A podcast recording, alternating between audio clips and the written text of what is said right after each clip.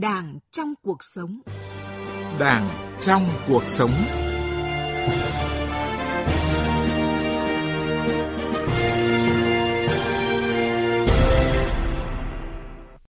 Biên tập viên Nguyễn Hằng xin kính chào quý vị và các bạn. Thưa quý vị, ngày 11 tháng 7 vừa qua, thay mặt Bộ Chính trị, Thường trực Ban Bí thư Trương Thị Mai đã ký ban hành quy định số 114 về kiểm soát quyền lực và phòng chống tham nhũng tiêu cực trong công tác cán bộ, thay thế quy định 205 ngày 23 tháng 9 năm 2019 của Bộ Chính trị về kiểm soát quyền lực trong công tác cán bộ và chống chạy chức chạy quyền. Việc ban hành quy định 114 có ý nghĩa như thế nào khi nửa nhiệm kỳ khóa 13 đã đi qua và chuẩn bị đại hội Đảng bộ các cấp tiến tới đại hội lần thứ 14 của Đảng? Đâu là những điểm mới nổi bật của quy định 114? Và liệu những hành vi được nêu trong quy định đã được định lượng bao quát được các hành vi tham nhũng tiêu cực trong công tác cán bộ hay chưa?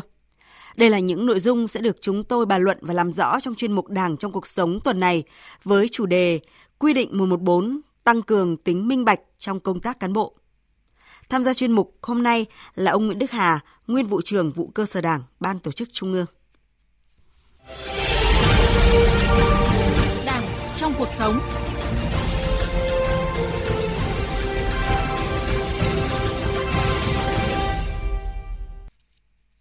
Trước tiên xin à, trân trọng cảm ơn ông Nguyễn Đức Hà đã nhận lời tham gia chương trình cùng chúng tôi hôm nay ạ. Vâng, xin à, kính chào tất cả các quý vị thính giả của Đài Tiếng Nói Việt Nam. Thưa quý vị và các bạn, Thường trực Ban Bí thư Trương Thị Mai đã thay mặt Bộ Chính trị ký quy định 114 về kiểm soát quyền lực phòng chống tham nhũng tiêu cực trong công tác cán bộ.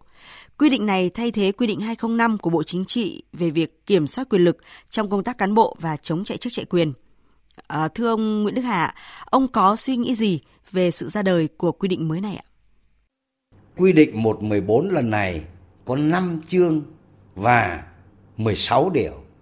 Nội dung cơ bản ấy, nó tiếp tục kế thừa cái nội dung đã được quy định trong 205.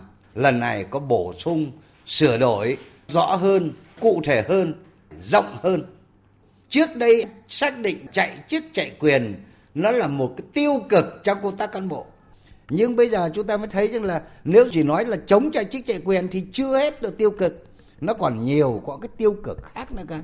Cho nên cái tên của nó bây giờ là gì? Là kiểm soát quyền lực và phòng chống tham nhũng tiêu cực trong công tác cán bộ thì tôi cho là đầy đủ hơn, rộng hơn, bao hàm, kín kẽ hơn tất cả các mặt.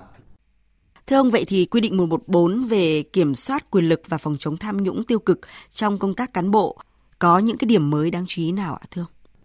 Trước đây ấy, cái quy định 205 ấy, xác định rõ những tập thể nào, cá nhân nào có thẩm quyền trong công tác cán bộ thì xác định rõ được đối tượng và quy định trách nhiệm anh phải làm cái việc gì, anh không được làm cái gì, anh phải thực hiện những cái gì. Thế còn lần này thì cách tiếp cận nó lại là dưới góc độ là vẫn những cái chủ thể đó thì bây giờ cái trách nhiệm của anh, quản lý của anh là thế nào? Trước đây đặt vấn đề chỉ ra những cái biểu hiện cụ thể của chạy chức chạy quyền để chúng ta chống chạy chức chạy quyền chống tiếp tay bao che dung túng cho chạy chức chạy quyền thì bây giờ xác định những cái tiêu cực trong công tác cán bộ là cái gì. Chạy chức, chạy quyền, nó chỉ là một biểu hiện cụ thể của tiêu cực mà thôi. Nó còn có cái biểu hiện khác nữa. Thì anh kể ra, chỉ ra được tất cả những cái biểu hiện tiêu cực trong công tác cán bộ. Để gì? Để chúng ta phải đấu tranh, xử lý những cái sai phạm đó. Dạ vâng ạ, như ông vừa phân tích, so với quy định 205 ban hành năm 2019 thì quy định mới quy định các hành vi lợi dụng, lạm dụng chức vụ quyền hạn như sau.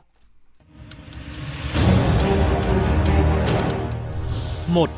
Dùng uy tín ảnh hưởng của bản thân và người có quan hệ gia đình, gợi ý, tác động, gây áp lực để người khác quyết định, chỉ đạo, tham mưu đề xuất, nhận xét, đánh giá, biểu quyết, lấy phiếu tín nhiệm, bỏ phiếu giới thiệu nhân sự, bỏ phiếu bầu theo ý mình. 2 để người có quan hệ gia đình, người có mối quan hệ thân quen lợi dụng chức vụ, quyền hạn uy tín của bản thân, tác động, thao túng, can thiệp vào các khâu trong công tác cán bộ. 3. Lồng ghép ý đồ cá nhân khi thực hiện các khâu trong công tác cán bộ vì động cơ, mục đích vụ lợi hoặc có lợi cho nhân sự trong quá trình thực hiện công tác cán bộ. 4. chỉ đạo tham mưu các khâu trong công tác cán bộ theo quy định tại khoản 1 điều 2 quy định này đối với nhân sự không đủ điều kiện tiêu chuẩn, không đúng nguyên tắc, quy định, quy trình, quy chế, quyết định. 5. Trì hoãn, không thực hiện khi thấy bất lợi hoặc chọn thời điểm có lợi đối với nhân sự theo ý mình để thực hiện quy trình công tác cán bộ. 6. Khi nhận được đơn thư phản ánh tố cáo hoặc biết nhân sự có hành vi tham nhũng tiêu cực trong công tác cán bộ nhưng thỏa hiệp, dung túng, bao che, không xử lý theo thẩm quyền, xử lý không đúng quy định hoặc không báo cáo cấp có thẩm quyền xử lý. 7. Xác nhận, chứng thực, nhận xét, đánh giá mang tính áp đặt, không đúng bản chất, không đúng sự thật hoặc làm giả, làm sai lệch nội dung hồ sơ nhân sự, kết quả bầu cử, lấy phiếu giới thiệu, phiếu tín nhiệm, xét tuyển, thi tuyển nhằm có lợi cho nhân sự hoặc để đạt mục đích cá nhân. 8. Cung cấp hoặc tiết lộ thông tin, tài liệu, hồ sơ cán bộ, đảng viên cho tổ chức và cá nhân không có thẩm quyền, trách nhiệm, nhất là những thông tin, tài liệu, hồ sơ nhân sự đang trong quá trình thực hiện quy trình công tác cán bộ.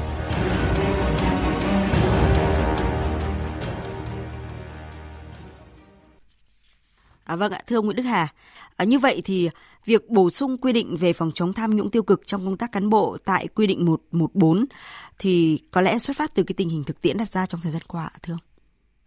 Đúng là lần này tức là chỉ ra cụ thể những cái biểu hiện tham nhũng tiêu cực trong công tác cán bộ mà có thể nói một trong những cái biểu hiện thường xảy ra mà xảy ra khá phổ biến ấy, về công tác cán bộ ấy, mà trong dân, trong dư luận xã hội người ta thường nói đấy, là gì? Lộng quyền, lạm quyền, vượt quyền. Anh có thẩm quyền đến thế này, nhưng mà anh vượt quá cả thẩm quyền của anh. Ví dụ, cái việc công tác cán bộ này là phải đưa ra tập thể thảo luận và quyết định theo đa số. Nhưng anh với tư cách là người đứng đầu, anh quyết định. Thế tức là anh đã vượt quyền, đã lộng quyền hay là mình lại là cấp dưới, mình lại quyết định. Thế tức là gì? Là tiếm quyền, là vượt quyền, là lộng quyền. Thì đấy là một cái.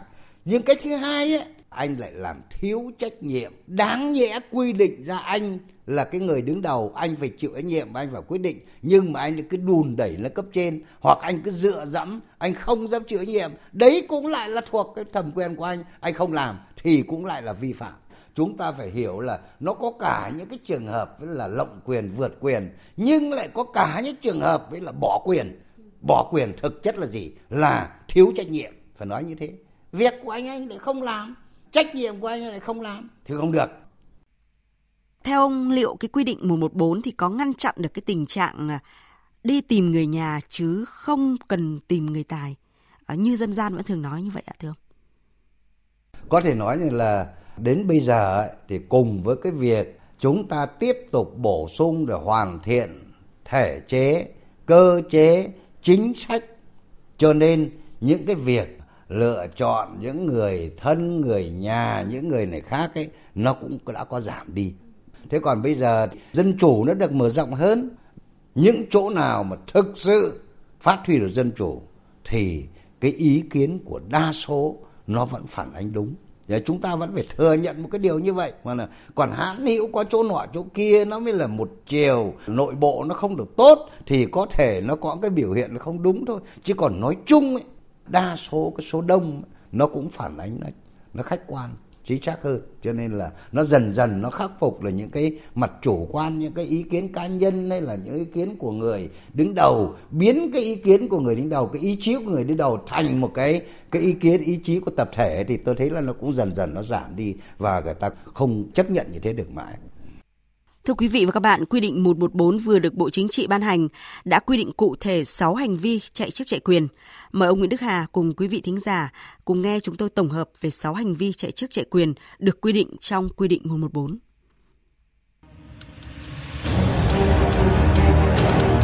một Trực tiếp hoặc gián tiếp môi giới, đưa và nhận hối lộ nhằm giúp cho người khác có được vị trí, chức vụ quyền lợi. 2 tặng quà, tiền, bất động sản hoặc các lợi ích vật chất, phi vật chất khác, sắp xếp các hoạt động vui chơi giải trí cho người có thẩm quyền, trách nhiệm nhằm mục đích có được sự ủng hộ, tín nhiệm, vị trí, chức vụ quyền lợi. 3. Chạy tuổi, thâm niên công tác, danh hiệu thi đua, khen thưởng, băng cấp, phân công, bổ nhiệm, giới thiệu ứng cử, chỉ định, điều động, luân chuyển biệt phái, phong, thăng quân hàm. nhằm mục đích đủ tiêu chuẩn, điều kiện có được chức vụ quyền lợi. 4. Lợi dụng các mối quan hệ thân quen hoặc sử dụng lợi thế, vị trí công tác, uy tín của người khác để tác động, tranh thủ, gây sức ép với người có thẩm quyền, trách nhiệm nhằm mục đích có được vị trí, chức vụ quyền lợi. 5.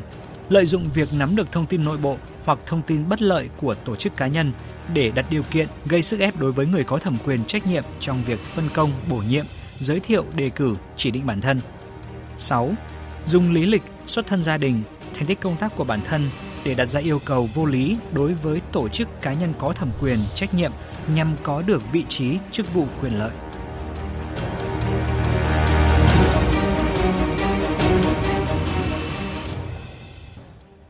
À, thưa ông Nguyễn Đức Hà, so với quy định 205 thì trong quy định 114 đã chỉ rõ cái hành vi như là trực tiếp hoặc gián tiếp môi giới đưa và nhận hối lộ nhằm giúp cho người khác có được vị trí chức vụ quyền lợi.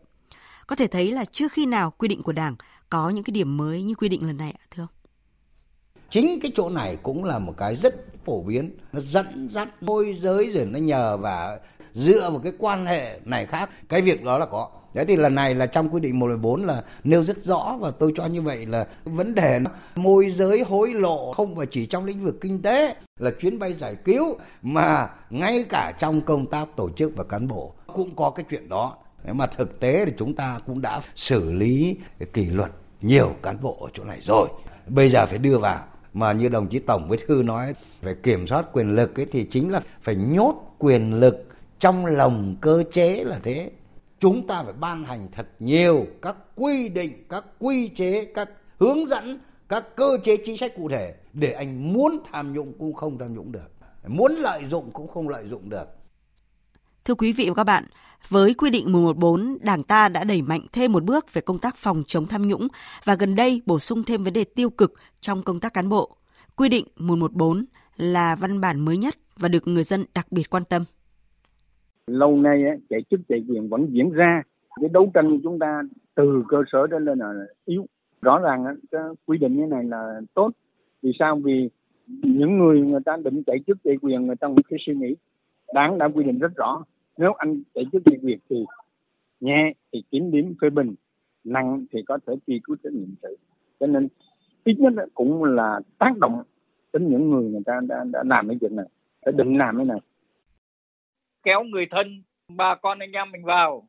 Nhưng mà cái nữa là kéo những cái người nó bợ đỡ cho mình nó là lợi ích nhóm đấy gì đâu. Như thế là bộ chính trị ban bí thư là thấy rất rõ cái này rồi. Cần phải làm triệt để cái này thì cái bộ máy đảng và chính quyền của mình mới trong sạch được Thưa ông Nguyễn Đức Hạ, nhìn từ thực tế, theo ông việc Bộ Chính trị ban hành quy định 114 về kiểm soát quyền lực và phòng chống tham nhũng tiêu cực trong công tác cán bộ có ý nghĩa như thế nào, đặc biệt là quy định không bố trí người có quan hệ gia đình đồng thời đứng đầu các cơ quan ở 13 bộ ngành như là nội vụ, thanh tra, tài chính, ngân hàng, thuế, hải quan. À, thưa ông là phải nói là cái quy định này rất là cụ thể ạ. Quy định 114 là có quy định rất cụ thể, tất cả là 13 cái ngành. Làm thế nào để hạn chế trong một gia đình mà nó lại có nhiều người cùng ở chỗ này? Thì trước hết chúng ta phải phải thấy nó trên hai khía cạnh. Khía cạnh thứ nhất ý, là đây là những cái ngành nó nhạy cảm. Nói là nhạy cảm cũng được mà cũng có thể nói là đây là những cái ngành những cái lĩnh vực mà nó rất dễ phát sinh tiêu cực nó chỉ liên quan đến công tác cán bộ thôi. Nhưng mà nó lại có nhiều vấn đề liên quan đến nó dễ phát sinh hơn. Thế cho nên là chúng ta phải chủ động là đề phòng. Mà trước hết là những cái ngành, những cái lĩnh vực mà là dễ xảy ra tham nhũng tiêu cực, mang cái tính nhạy cảm cao đấy. Cái thứ hai là ở đây nó có vấn đề là gì? Là hạn chế, tối thiểu những cái trường hợp trong một gia đình làm những cái nghề này. Ví dụ, trong ban thường vụ chẳng hạn ban thường vụ tỉnh thì có thể là có 11 người có thể có 13 người. Biết đâu bố là bí thư rồi lại vợ lại là trưởng ban tuyên giáo con lại trưởng ban tổ chức ờ, cháu họ là chủ nhiệm kiểm tra chẳng hạn. Thế thì rất nguy hiểm. Thế thì cuối cùng là loanh quanh là, là có tính chất là gia đình trị thế cho nên là lần này là chỉ rõ những cái ngành cụ thể là một và cái hai. Nếu thực sự có tài thì bố trí cho khác việc khác. Thưa quý vị và các bạn, à, chúng tôi xin nêu một cái vụ việc cụ thể. Đó là vào đầu tháng 1 năm 2021, dư luận quan tâm theo dõi nhưng mà không quá bất ngờ vụ nữ đại gia khai với cơ quan công an rằng đã đưa 150.000 đô la Mỹ cho một cục trưởng để chạy chức. Không chỉ có vậy, người chạy chức còn khai đã bỏ ra hơn 27 tỷ đồng cùng nhiều tài sản khác để mua chức phó vụ trưởng tại một cơ quan cấp bộ. À, dạ vâng ạ, thưa ông Nguyễn Đức Hà, vậy từ cái thực tế này thì với cái quy định 114 liệu có ngăn chặn được những cái hành vi tương tự và ông nghĩ sao về cái quyết tâm xây dựng hệ thống chính trị công bằng trung thực của Đảng ta? Những cái tiêu cực như vậy thì cái mất lớn nhất ấy, đó chính là chúng ta không chọn được người tài. Nói một cách khác là nó làm triệt tiêu cái động lực, nó làm mất đi cái động lực phấn đấu, cái động lực cống hiến của những người có nhân cách. Tôi cho cái mất lên chỗ đó. Thế còn hệ lụy của nó chính là chúng ta không chọn được cái người tài, thế nó ảnh hưởng cái chung là đúng rồi. Và chính vì thế cho nên là mua quan bán chức nó còn trở thành cái câu chuyện cửa miệng trong xã hội. Thế nhưng rõ ràng là có câu chuyện đó. Dần dần chúng ta đã ban hành được những cái quy định, quy chế đưa vào cụ thể hơn. Những cái điều đảng viên không được làm cũng đưa vào. Quy định về công tác cán bộ cũng làm. Quy trình về công tác cán bộ cũng làm điều kiện bổ nhiệm cán bộ cũng làm. Thế thì khi chúng ta càng hoàn thiện được cái thể chế bao nhiêu, thì những cái tiêu cực dần dần nó giảm đi bấy nhiêu. Cơ chế, thể chế nó được đầy đủ rồi thì anh có muốn lợi dụng cũng không được lợi dụng. Anh có muốn lạm dụng cũng không ai ta cho anh lạm dụng. Muốn là tranh thủ cũng không ai ta cho tranh thủ cả. Thì dần dần nó phải trong sạch hơn, nó phải tốt hơn lên thôi trong cuộc sống.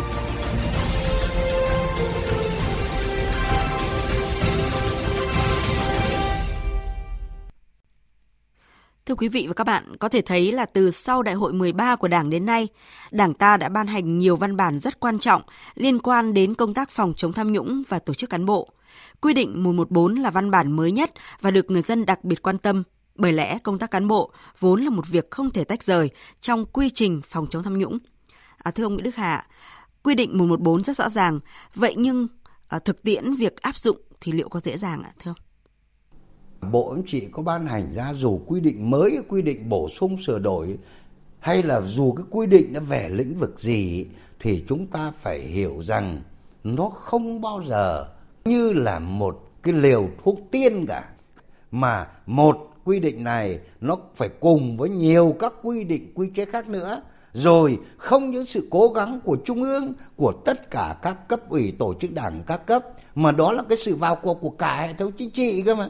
Đồng chí tổng bí thư nguyễn phú trọng có nói đấy phải nhốt quyền lực trong lồng cơ chế, nhưng cái lồng cơ chế này lại phải có cái sự tham gia của cả hệ thống chính trị, tham gia đan cái lồng này.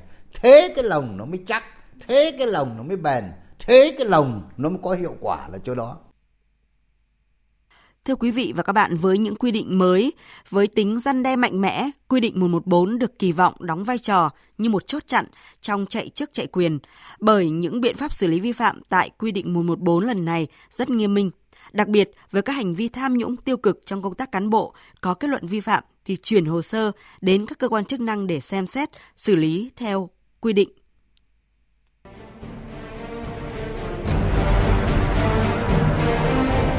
Bị khiển trách thì sau thời hạn ít nhất 12 tháng kể từ ngày quyết định khiển trách có hiệu lực thi hành mới được xem xét quy hoạch cán bộ, không bố trí làm công tác tham mưu nghiệp vụ về tổ chức cán bộ kiểm tra thanh tra. Bị cảnh cáo thì xem xét miễn nhiệm. Sau thời hạn ít nhất 30 tháng kể từ ngày quyết định miễn nhiệm có hiệu lực thi hành mới được xem xét quy hoạch cán bộ, không bố trí làm công tác tham mưu nghiệp vụ về tổ chức cán bộ kiểm tra thanh tra bị cách chức thì sau thời hạn ít nhất 60 tháng kể từ ngày quyết định cách chức có hiệu lực thi hành mới được xem xét quy hoạch cán bộ. Không bố trí làm công tác tham mưu, nghiệp vụ về tổ chức, cán bộ, kiểm tra, thanh tra. Bị khai trừ ra khỏi đảng thì đề xuất cơ quan có thẩm quyền xem xét buộc thôi việc hoặc chấm dứt hợp đồng lao động.